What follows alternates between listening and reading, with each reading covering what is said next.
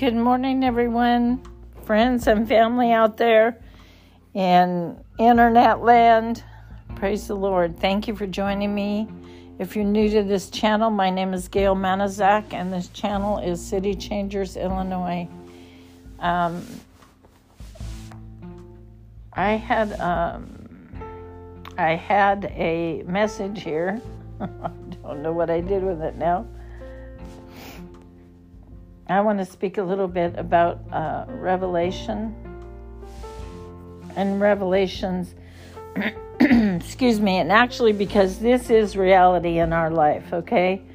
Uh, these are the days that we are pressing towards. At what point, nobody knows the time, nor the hour, nor the day. You know, not when Jesus are coming, Jesus is coming, nor when this is happening. But um, in Revelations chapter 11. This is uh, the city that is figuratively. This is what I'm going to talk about for a moment. The figure, the city that is figuratively called Sodom and Egypt. Not good cities, but it, it talks about how these two prophets, as um, as are the two olive trees and the two lampstands, amen, that stand before the Lord of all the earth. And if anyone tries to harm them, the Bible says fire flashes from their mouths and consumes their enemies. Amen. So if anyone hurts them or tries to harm them, God is going to deal with them in this way. This is how anyone who tries to harm them the Bible actually says here in Revelations that they must die. They have power to shut the sky so that no rain will fall for as long as they prophesy. And they have the power to turn the rivers and the oceans into blood and to strike the earth with every kind of plague as often as they wish. I want you to imagine this as reality because it is reality. This is the reality that, that our world is pressing towards. So, their bodies, when they complete their testimony, the beast that comes up out of the bottomless pit will declare war against them and will conquer them and kill them.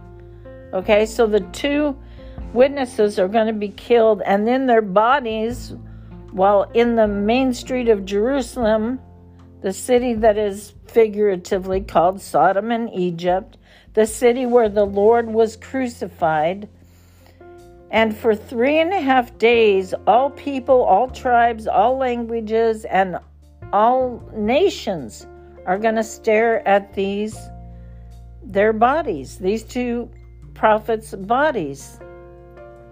No one will be allowed to bury them all the people who belong to this world. Listen to this. How the, the world has gotten so evil. All the people who belong to this world, who belong to this world. You know, we're supposed to come out from among this world and be separate. But these people are going to gloat over them and going to give uh, presents to each other to actually celebrate the death of the two prophets who, who had tormented them. But after three and a half days, God said, or God breathed, actually breathed life into them, and they stood up. Terror struck all who were staring at them. Imagine how, how the people of the world were probably shook to the core when these two men, when God breathed life into these two men and they stood up. Imagine the terror that the world felt. Amen. God is going to shake up the world. He is going to wake up the world at one time or another in whatever way He chooses. It's going to happen. Then, after this, after this, after they were terrorized by these men uh, coming to life and God breathing life into them, then a loud voice from heaven calls out to the two prophets and says, Come up here. And then they rose to heaven in a cloud as their enemies watched.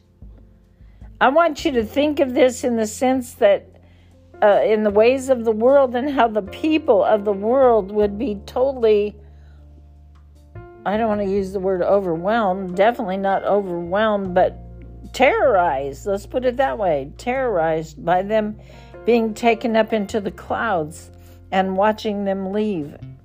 Now, this is in Revelations 11 4, uh, verse 4 through verse 12 in the New Living Translation. So I wanted to share this. This and make a point. This is reality. What the Bible says is going to happen. You know, whether you believe it or not, it's going to happen. It doesn't matter if you believe it. You're going to, you know, if you're living during that day, you're going to see that. You're going to be the one terrorized. There are, this is going to happen no matter what. So, this is reality, and these are the days that we're pressing towards. And who knows at what point that will be? Not a one of us. But we better be ready.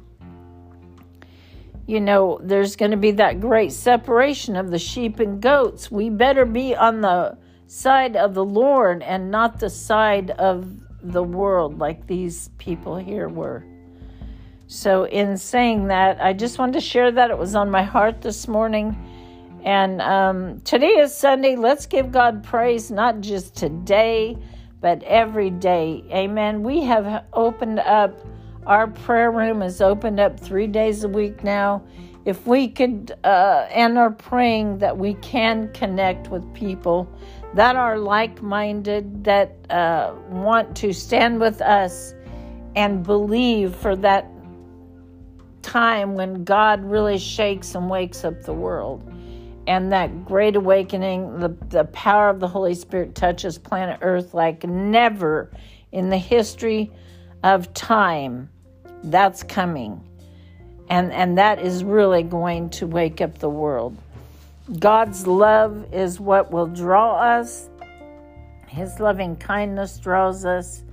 But uh, at some point, you know, God has been patient.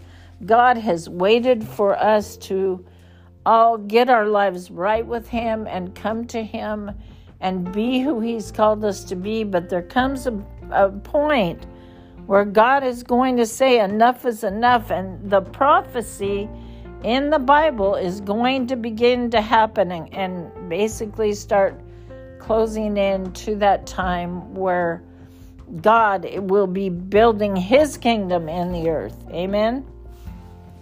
All right, you guys have a good week. Um, be blessed and seek after the Lord with all your heart, with all your mind, and with all your soul. He's calling, He's drawing us into a deeper walk with Him, and He's doing great things in the earth. Sometimes we can't see it, but He is moving all the time